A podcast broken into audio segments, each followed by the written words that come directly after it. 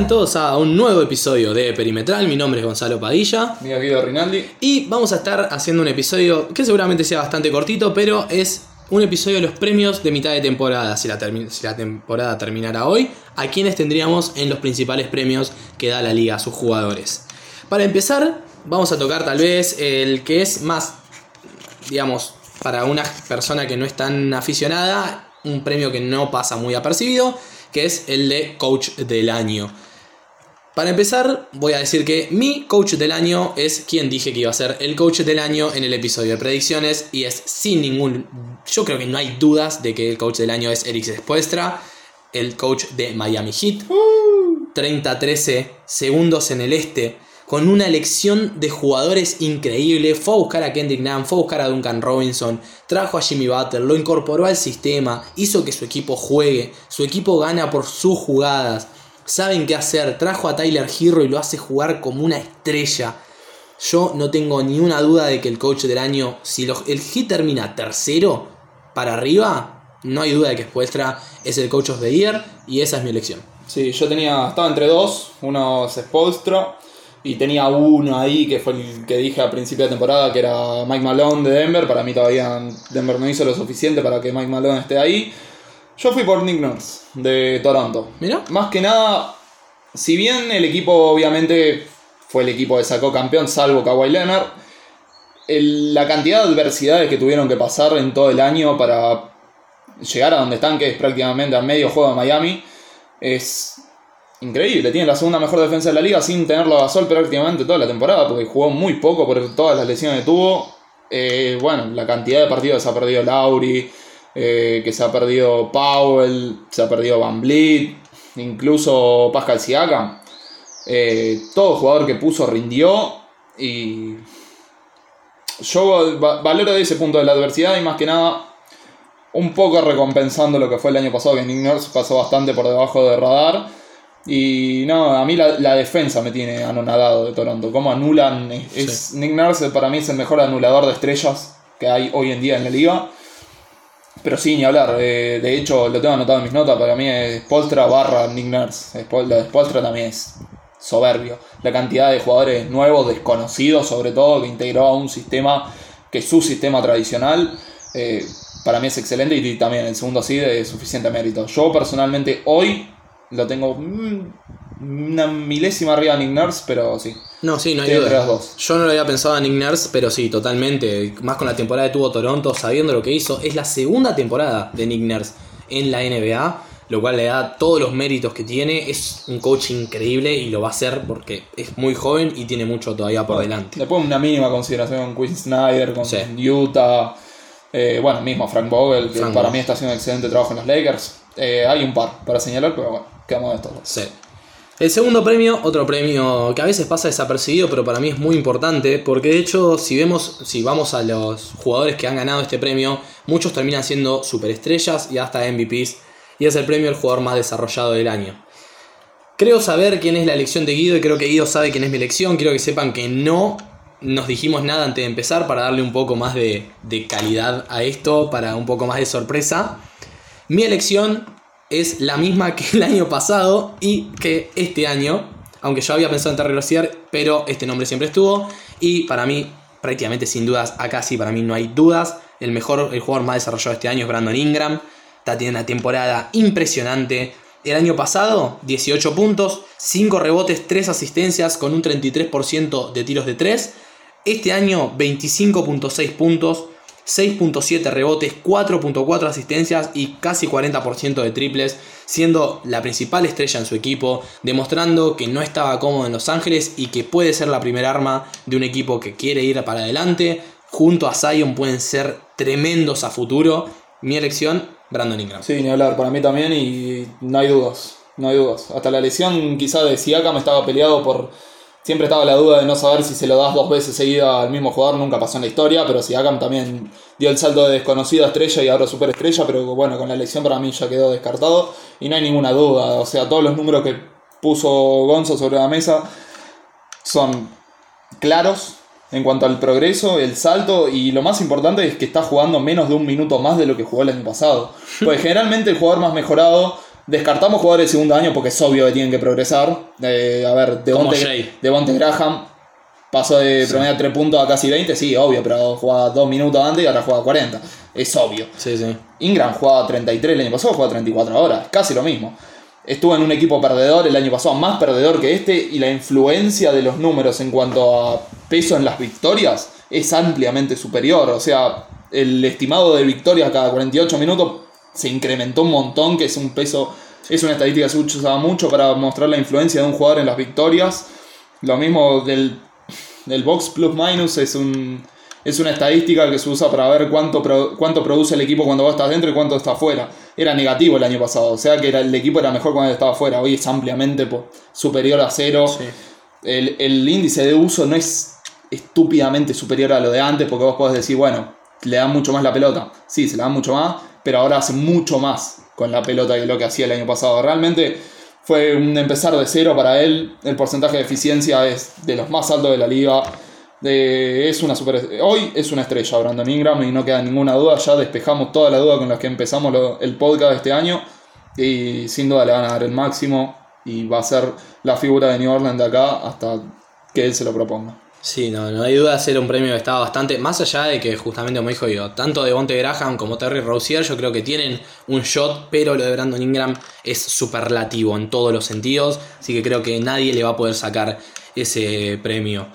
Pasando a otro premio que a principio de temporada, tanto Guido como yo igual no teníamos a Zion como nuestro rookie del año antes de arrancar y hemos sabido ver a alguien que tampoco era muy difícil darse cuenta que esto iba a ser así. El rookie del año, lo dijimos en el episodio del oeste, no hay debates y aunque Zion vuelva como una estrella, no va a haber debates. El rookie este año es Morant. No, ¿qué, qué- qué se puede decir que no hayamos dicho? Los mejores porcentajes que, que he visto en un rookie con estos números. Se llega a un equipo como los Grizzlies que estaba pensado tanquear por tres años más, estando octavo en el oeste en una conferencia súper cargada de estrellas. Están en. Ahora perdieron un partido contra los Pelicans, pero estaban en una, en una streak de siete victorias consecutivas. Es increíble cómo le ha cambiado la cara ya Morant a los Grizzlies. Es todo lo que esperábamos. Y una gran frase que, que hemos leído es que ya Morant va a ser todo lo que esperábamos que Westbrook sea. Es una frase para pensar. Y a priori parece eso, porque la efectividad que tiene para un rookie es excelente. Y es muy importante que esté en un equipo que por lo menos por ahora está en playoff. Porque generalmente rookie del año se lo dan al rookie que más puntos mete y se termina la historia. Los rookies no suelen jugar bien, por más, número 1, número 60 que sean. Suelen meter 20 puntos por partido el mejor, con 32% de campo y se termina la historia. Rookie del año ya está. Eh, ya Morán tira todos los esquemas de abajo, es un jugador hiper efectivo, tira lo que tiene que tirar, eh, asiste muy bien, eh, más de lo mejor, más y mejor de lo que yo pensaba.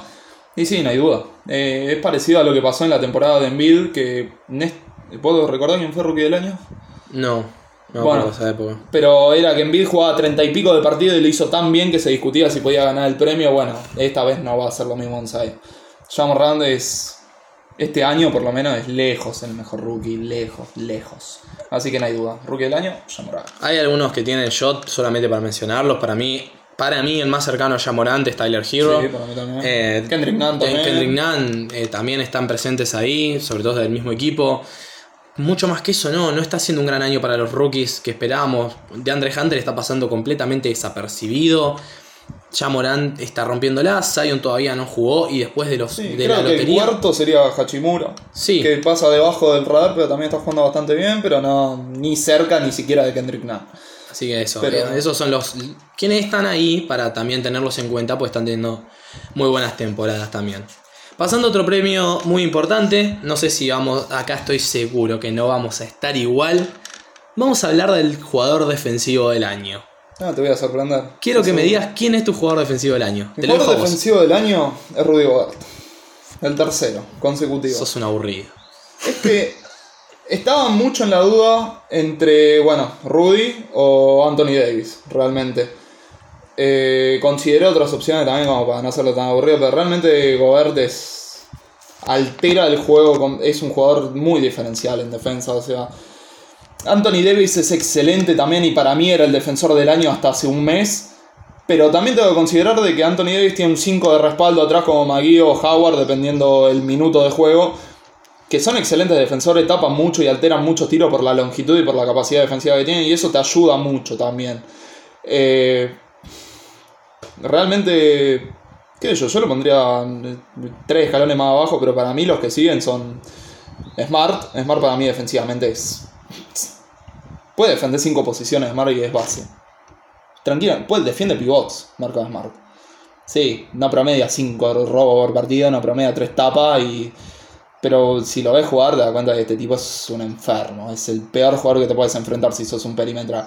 Pero para darle el premio a un perimetral tiene que ser absurdo. Después, Ben lo tuve mucho en consideración también. Y no lo descarto para nada, porque para mí es el mejor defensor perimetral que tiene hoy la liga. Y el mismo Joel Embiid también. Pero no, para mí este año es Gobert. A menos que Davis, no sé, se salte del esquema y haga algo espectacular, para mí va a, ganar su tercer premio defensivo del año. Bueno, me parece bien. Yo pateo un poco la mesa. poquito. Me sigo Whiteside y cortamos el podcast acá. un poquito nada más pateé la mesa. Whiteside está teniendo una gran temporada defensiva, pero si le dan un premio en la liga, eh, yo cierro el podcast directamente y me voy a ir a la Antártida. Así que no, sería demasiado. Mi jugador defensivo del año es un jugador que amo, es un jugador que está promediando 2.2 robos por partido, un bloqueo por partido, 8 rebotes. Para mí es el mejor defensor perimetral de la liga, lo dijo Guido. Es un jugador que también puede defender las 5 posiciones. Es un jugador que es clave en un equipo candidato y que para mí van a terminar mucho más arriba de su sexto puesto actual. Mi defensor del año es Ben Simmons. Lo voy a elegir y lo voy a defender a muerte para mí se lo merece y pensemos va a empezar a estar en las discusiones de todos estos premios a partir de ahora y a partir del año que viene. Si se queda en Filadelfia, no sabemos qué va a pasar ahí, pero yo creo que Ben tiene un gran shot a ser un Defensive Player del año. Si Filadelfia queda por lo menos en el top 3, él mantiene estos números y sigue siendo un jugador que te anula completamente al, al 1 o 2 que marque del equipo contrario y pudiendo defender tranquilamente la zona interior porque se puede poner en espalda de cualquiera, sobre todo porque si Envid está en tu equipo no tenés que marcarlo, así que ya eso te saca un peso.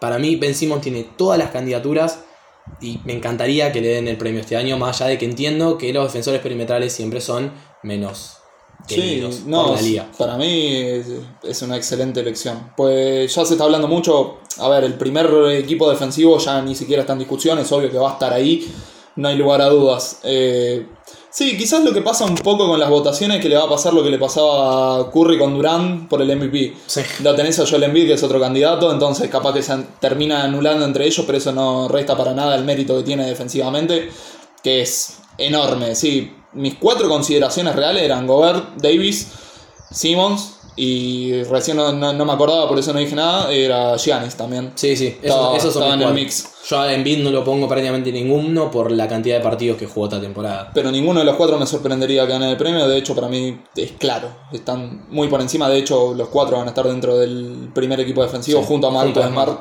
en mi opinión. Eh, sí, no hay ninguna duda, no estábamos tan en desacuerdo, pero sí. Bueno, Defensive Player, ahí lo tienen. Eh, un premio complicado y que han ganado pocos en los últimos años, pues Gobert lo tenía muy tapado, antes fue Draymond, así que estaba ahí. De hecho, de base creo que el último fue Gary Payton, sí. los 90. Sí, bueno. Después, bueno, perimetral Kawhi Leonard, pero... Sabemos que es un premio que no le da mucho a, los, a la gente de backcourt. Pasemos a algo muy importante para mí en esta liga, que es el premio al sexto hombre del año. Sabemos, sin duda, que el candidato es Lou Williams. Sabemos que el candidato es Lou Williams, que es prácticamente imposible que se lo saquen a Lou Williams por el hecho de que es el que mejor números tiene. Pero entiendo que el sexto hombre se dice a alguien que no es titular y que intenta machear la mayor cantidad de tiempo contra las rotaciones suplentes del otro equipo. Lou Williams es un titular. Yo creo que este premio tiene que empezar a considerar esas cosas porque una persona que juega 29-30 minutos por partido no puede ser considerada sexto hombre. Pero bueno, Lou Williams es el candidato.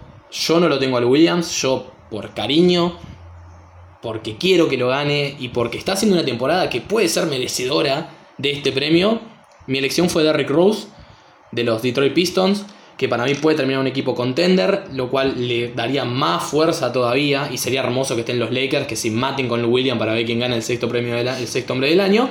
Bueno, 18 puntos, 4.3 asistencias, 2.7 rebotes en un 49% de campo y 31 de 3, que es su mejor temporada, incluso mejor que su temporada de MVP. Así que mi elección es D-Rose, que ojalá lo gane y ojalá vuelva a ser un poco de lo que fue y de lo que hemos perdido por las lesiones. Eh, mía también. Pero el problema que tengo es no estoy seguro si va a calificar porque está jugando. Sí. Actualmente está jugando bastante titular. Lou Williams también ha jugado partido de titular en los momentos de Jamet y Leonard y George están todos lesionados, todos afuera. Lou Williams va a salir de titular junto a Montre Harrell. Eh, pero para mí, sinceramente, la temporada de Rose es mejor. Porque tiene mejores porcentajes, los números son un poco más bajos, si bien los minutos son similares. Pero es mucho más difícil ser un sexto hombre en Detroit que en los Clippers, Sí. es claro. O sea, Lou Williams cuando juega, juega por lo menos el 75% de sus minutos junto a Kawhi Leonard, junto a Paul George, Sí. junto a Ivica Subach, junto a Montre Harrell. Y D. Rose lo hace junto a Luke Kennard, Dumbuya, y, y jugó 5 partidos con, Con Griffin. Griffin. tirando 14% de campo y con Drummond que no te ayuda en nada. Entonces, Sí, para mí, por, ni- por dificultad, si comparás números crudos, y sí, William promedia más puntos, más asistencia, pero realmente después, William no defiende, Rose poco, pero un poco más. Y los promedios son mucho mejores. De hecho, tiene de los mejores promedios de tiro de la liga para los bases, de Rose. Así que para mí también. Y puede ser también un gran candidato si Oklahoma mantiene este puesto un poquito más. Dennis Schroeder es un gran candidato al sexto hombre Uy, también. sí, me Está teniendo prácticamente, tiene mejores números que D. Rose, mejores porcentajes y es un gran arma en un equipo muy importante para el resto del- de la liga, digamos. Yo creo que puede ser también un candidato. Sí, no sé si. No creo que. Si Rose termina en los Lakers, ya lo descarto para sexto hombre, pues probablemente caiga en su número, porque no sé si va a haber tantos minutos. Sí, no, Pero, no hay duda. como dijimos, esto es mitad de temporada y es hoy. Hoy, para mí es Derrick Rose. Sí, no hay duda. Bueno, pasamos al. El premio más importante, el premio que todos quieren ganar, el premio que solo tiene un ganador unánime. Bueno, estamos hablando del mejor jugador de la liga. El MVP, no es lo mismo. Para mí es lo mismo por el jugador que lo gana para mí. Eh, no, yo no tengo debate. Hay una frase que a mí me quedó muy marcada eh, de la gente que elige este premio y es el mejor jugador del mejor equipo. Y eso es Giannis Antetokounmpo. Eh, no, no puedo. Más allá de que la temporada de LeBron es impresionante, valorar que tiene 35 años y pasa por arriba todo el que se le ponga enfrente, bueno, hay uno al que no pudo pasar por arriba. Hay uno que le tiró triples en la cara y dijo, la corona ahora la tengo yo, esta liga es mía. 30 puntos por partido, 13 rebotes, 5.6 asistencias, 55% en tiros de campo, 18 victorias seguidas como la mayor racha de este equipo, que está 39-6 y es el mejor récord de la NBA. No puedo, no, no entendería quién hoy puede ser MVP por sobre Giannis Antetokounmpo. Sí, no, yo obviamente estoy de acuerdo. Eh, son, es una locura. Bueno, como dijimos en el podcast del Este, los minutos para mí fueron. Sí, por más raro que parezca, para mí los minutos fueron el diferencial. Giannis juega 30 minutos por partido y tiene los mejores números. Eh, Doncic tiene números hermosos, la verdad. Pero juega 34, juega 35. LeBron lo mismo, juega 35. Y con Anthony Davis, también- Anthony Davis también están entre los candidatos. Sí. Juega 35. Harden, entre los candidatos, juega 37 minutos. Nada. Hacer esto en 30 minutos por partido, si llevas a toda una unidad única, que sería llevar los números por 48 minutos o por 36, depende de la estadística que te guste, los números de Giannis son estúpidamente mejores que los de cualquiera de la liga. Eh, Y los porcentajes. Los porcentajes, bueno, ya los dijo Gonza, sumado un 96,3 de rating defensivo, que es el mejor de la liga pa- para un jugador. Que eso también me hizo ponerlo en consideración para el jugador defensivo del año. Pero también se entiende que es mucho por el sistema. Tiene el mejor porcentaje de efectividad, de eficiencia de la liga, el PER de, con 33, el mejor de la liga. Eh, tiene más, el, mayor uso, el mayor uso de la liga en los minutos de juego. Tiene el mejor porcentaje de victorias añadidas de cualquier jugador de la liga, lo cual también es consecuencia, consecuente con el récord. Tiene el mejor récord de la liga. Está tirando 36% de triple desde el 1 de diciembre, que es un número excelente. Y si Giannis ya tira eso constantemente, ya es una enfermedad. Con 25 años. No- por favor, nunca nos olvidemos de eso, ¿eh? 25. Y ya directamente de los candidatos al MVP es el único que está como candidato de jugador defensivo del año, lo cual demuestra de que es el mejor jugador de dos lados de la liga, considerando a que Leonard juega cuando se le canta la bola. Eh, Sí, no, no hay, no hay mucho para agregar. No, o sea, Doncic tiene determinado. Para mí, el que le puede pisar los talones, puede LeBron más que lo que hace, no sé si puede hacer. Ya tiene el primero en el oeste. Si Doncic termina la temporada un triple doble y termina segundo, Bueno, puede ser. Tendría que mejorar un poco los porcentajes encima. sí, Eh, sí, sí, no, es. Es absurdo. No, y ni siquiera sé cuándo va a parar esto. no, ni siquiera sé para qué dije yo le envidia al principio de la temporada. pues, De, de- de distinto, de quererse distinto nomás. Gianni, si, si no si Doncic, Doncic es el único que lo veo con posibilidad de romper la racha, pero Gianni, si sigue así, va a ganar 15 MVP seguidos. Sí, lo sí, va a sí. ganar todo hasta que se retire, porque es, es absurdo. Y el equipo lo respalda. Y cada vez mejora más, eso es lo más importante de Giannis. No es que llegó a su pico y ya está.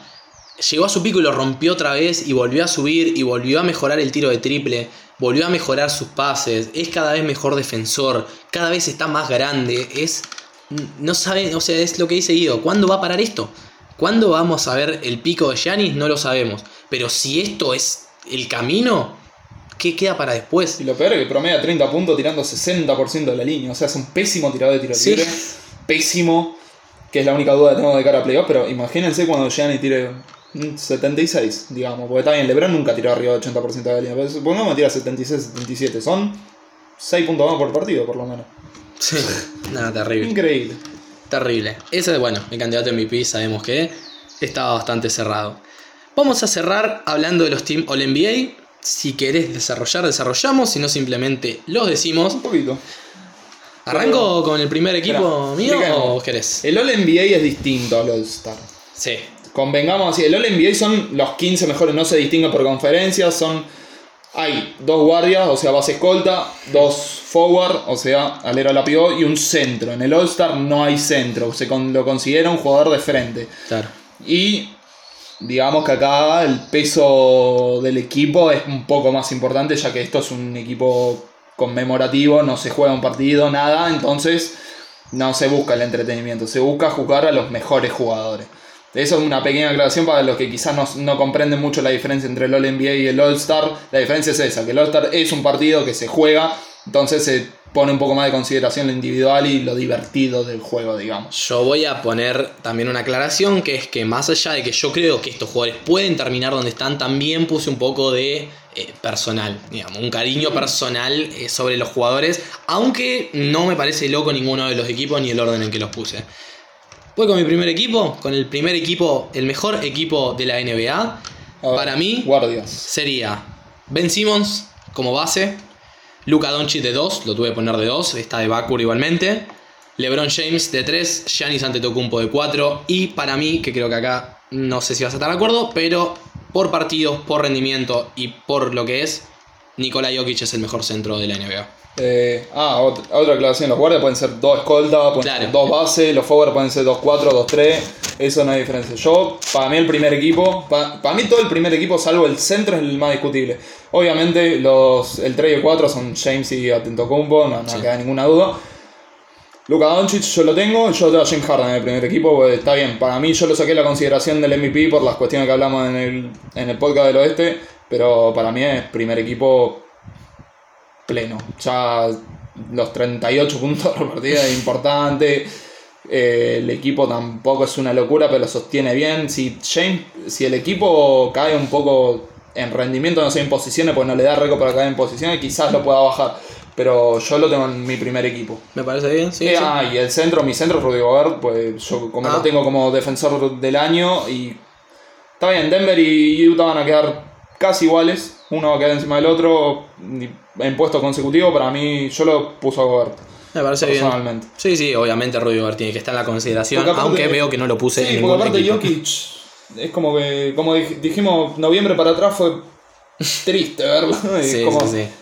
Quizá para fin de año ya le alcance todo el rendimiento para pasar, pero yo por ahora, para mí es Rudy Gobert. Me parece muy bueno. Segundo equipo. Mi segundo equipo es un mix, bastante. Va, un mix. Son dos equipos prácticamente, pero bueno. En el backcourt tengo a Russell Westbrook y a James Harden. De 3, Paul George. De 4, Kawhi Leonard. Y de 5, a Joel Embiid. Aunque me parece que tiene que jugar un par de partidos más. Por lo menos 60. Por lo menos 60 partidos para considerarlo. Pero asumo que va a jugar los 24 partidos que le faltan de acá al final de la temporada para llegar a los 60. Así que Ese es mi segundo equipo Uh, tenemos debate acá. bueno, mi segundo equipo lo tengo a Ben Simmons. Eh, yo lo tengo a Kemba.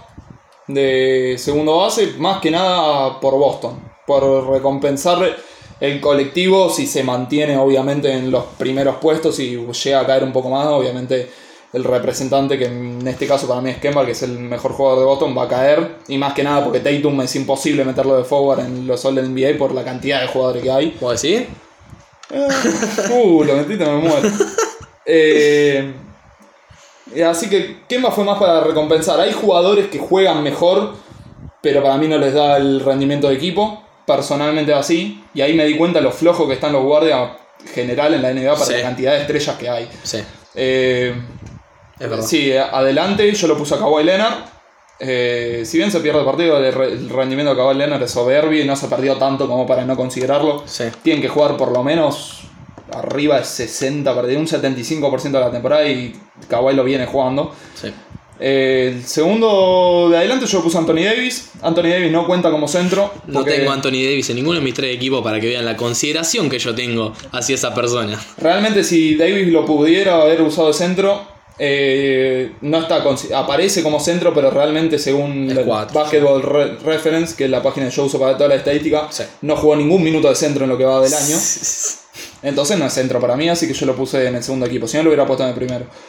Y sí, el centro de mi segundo equipo yo le envío. Y el centro me recostó con los tres, porque para mí los tres están en el mismo nivel, pero bueno, por yo valoré en el centro un poco más la defensa, así que yo lo puse a Joel Embiid de centro. Sí, me parece bien, parece bien. Igual creo que Joel Embiid es, no es el primero por el hecho de las lesiones, siempre es lo mismo. Si no, sería el primero por lo que significa Embiid.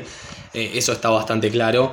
Pero bueno, acepto que lo de Anthony Davis me parece una boludez. Tampoco puse a Rudy Gobert, pero vuelvo a decir, puse mucho sentimiento acá por el hecho de cómo yo recompensaría las temporadas que están teniendo estos jugadores. Eh, igual no me parece tan loco, pero bueno.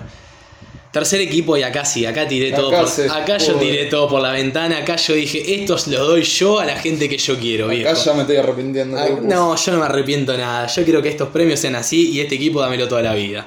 Mi tercer equipo del NBA es Trey Young, No, Damian Lillard. Damian Lillard, Jimmy Butler, Jason Tatum y Bama de Bayo. Ese es mi quinto, mi tercer equipo All NBA. No, sos un- bueno, ponele, para mí Trey Young es imposible. en el All-Star puede ser. Eh, lo tengo acá, pero no lo voy a ver, no recuerdo si lo puse. Pero, pero Trey Young, ponele, un jugador que está último es imposible. Para mí es imposible. Yo con la temporada teniendo no se lo puedo nada. No, No. lo puedo dejar afuera de los 15 mejores a Young. Ojo, Pero no la, la- la elección, mi primera elección fue Kemba. En este equipo. Por eso, ¿cómo le va a dejar a Kemba afuera y a Young adentro? Porque pobre, pobre Trey Young, loco, dale una. Está jugando ¿Qué con una manga de tarado en Pero tiene la Atlanta. peor ofensiva de la liga. La peor. La ofensiva es él. Es la peor. En Dallas el Doncic es la mejor de la historia. No, no, no, no.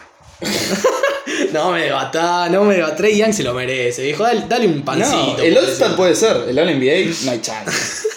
Decime, decime qué tenés vos, a ver. Yo tengo en el primer equipo a Lauri. Sí, por también, rendimiento. También, también. Y por equipo, obviamente. En el segundo tengo. Chris Paul barra Damian Lillard. Sí, sí, está bien, está bien. Chris Paul, porque para mí es. El que, es el que entra a playoff. es el Chris Paul de siempre. Para mí, yo personalmente, yo no puedo ponerlo en NBA a alguien que no entra a playoff. Por eso, es el que entra a playoff entre Lillard y Por eso. Lillard de- fue barra, porque la verdad la temporada de Lillard es, Ridícula. es de. Si no fuera por Harden, Simmons y Doncic, sería de primer equipo. Sí, Ni hablar. Si, es más, Portland si tuviera cuarto lo pongo en el segundo equipo, pero sí. Ah, la mierda que es, por más que yo sea Boston, que Boston esté tercero, lo que sea, chao, Sí, es que sí. es increíble. Por eso, por ahora lo tengo afuera. La realidad es que se me ocurrió ahora, pero yo tengo a Lowry Paul. eh, adelante Jimmy Butler, que lo tengo en el segundo equipo solamente por los números individuales. Hmm. Que no me parecen muy buenos, ni siquiera son los mejores de su carrera, pero colectivamente sí es el mejor año de su carrera para mí Sí. y el equipo es excelente.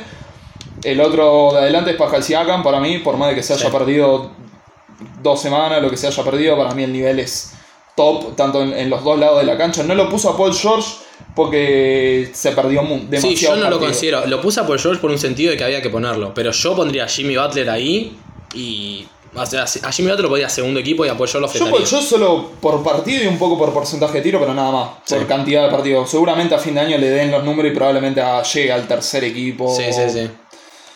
Depende cómo valoren a Davis. Eso también se va a entrar en debate cuando se vote esto, porque lo van a querer poner a Davis de centro y no sabemos si se va a poder, pero Sí. bueno. Y el centro, el tercer equipo es Nikola Jokic. Que sí. también podría haber sido primero o segundo, igual que todos los centros. Pero Sí, sí. Sí, probablemente me haya olvidado algún que otro nombre, pero hay algunos que sí lo deja fuera conciencia, como, por el, como el caso de George. Sí, para mí no por partido y ni siquiera para mí el rendimiento fue tan wow como para decir All NBA. All Star sí, seguro, pero All NBA para mí son los 15 mejores jugadores de la liga en los mm, equipos de playoff. Yo, ese es mi parámetro por lo menos. ¿A cuánto está el segundo jugador de Milwaukee Bucks de entrar en los 15 mejores? De All NBA Lejísimos. Chris Sí, Middleton. pasa que ponele, sí. que está 30-40 en ranking hoy en día en la liga. No, en All NBA no tanto. Pasa que juega, demasi- juega muy pocos minutos. Claro. Si, por ejemplo, si Middleton jugara 35 minutos, chabón estaría promediando entre 22 puntos, 7 rebotes, 3 asistencias, tirando un 46, 38 por ahí. Para mí eso ya es mejor que Jimmy Butler, Sí. individualmente. Sí, sí. Pasa que no tiene el mismo peso de Jimmy Butler. Y al lado tenés al MVP, entonces es obvio que...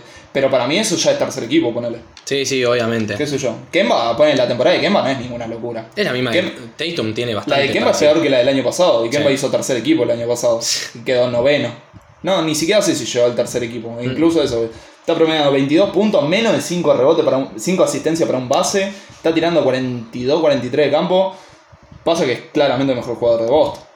Y si Tatum lo pudiera poner como escolta, ahí sí lo hubiera puesto a Tatum, realmente. Pasa que Tatum es 4 barra 3. Hmm. Entonces, y para mí no es mejor que. No tuvo mejor temporada de Siakam, ni que Jimmy Butler, ni que Kawhi mucho menos. Sí, Lowry y Siakam son mis dos fallidos. Eso para mí tiene que estar, pero bueno, yo lo hice también como a conciencia. Y Lowry es medio costumbre también. Porque Sí. Lowry perdió unos cuantos partidos también. Pasa Pero que veo los equipos ganadores y todos los equipos ganadores tienen frontcourt excelente. Y el backcourt es. meh. Sí, cumple. Sí, a Bledsoe no lo voy a poner. Pero bueno, bueno, creo que estamos, ¿no? Estamos, defensivo no hicimos porque la verdad ni lo pensé, No, ni me no, interesa. no. Y después tal vez hagamos, capaz Bien. cuando estén citados los All-Star, repasar un poco. Estuvimos pensando en cómo vamos a afrontar el All-Star, capaz hacer algo especial. Sí, capaz de la semana que viene sal- salimos con un mini. Eso puede ser también. De a poquito meter este formato de minis podcast. Pero bueno, eso ha sido un poco el repaso de la mitad de la temporada. Quienes creemos que han sido los mejores.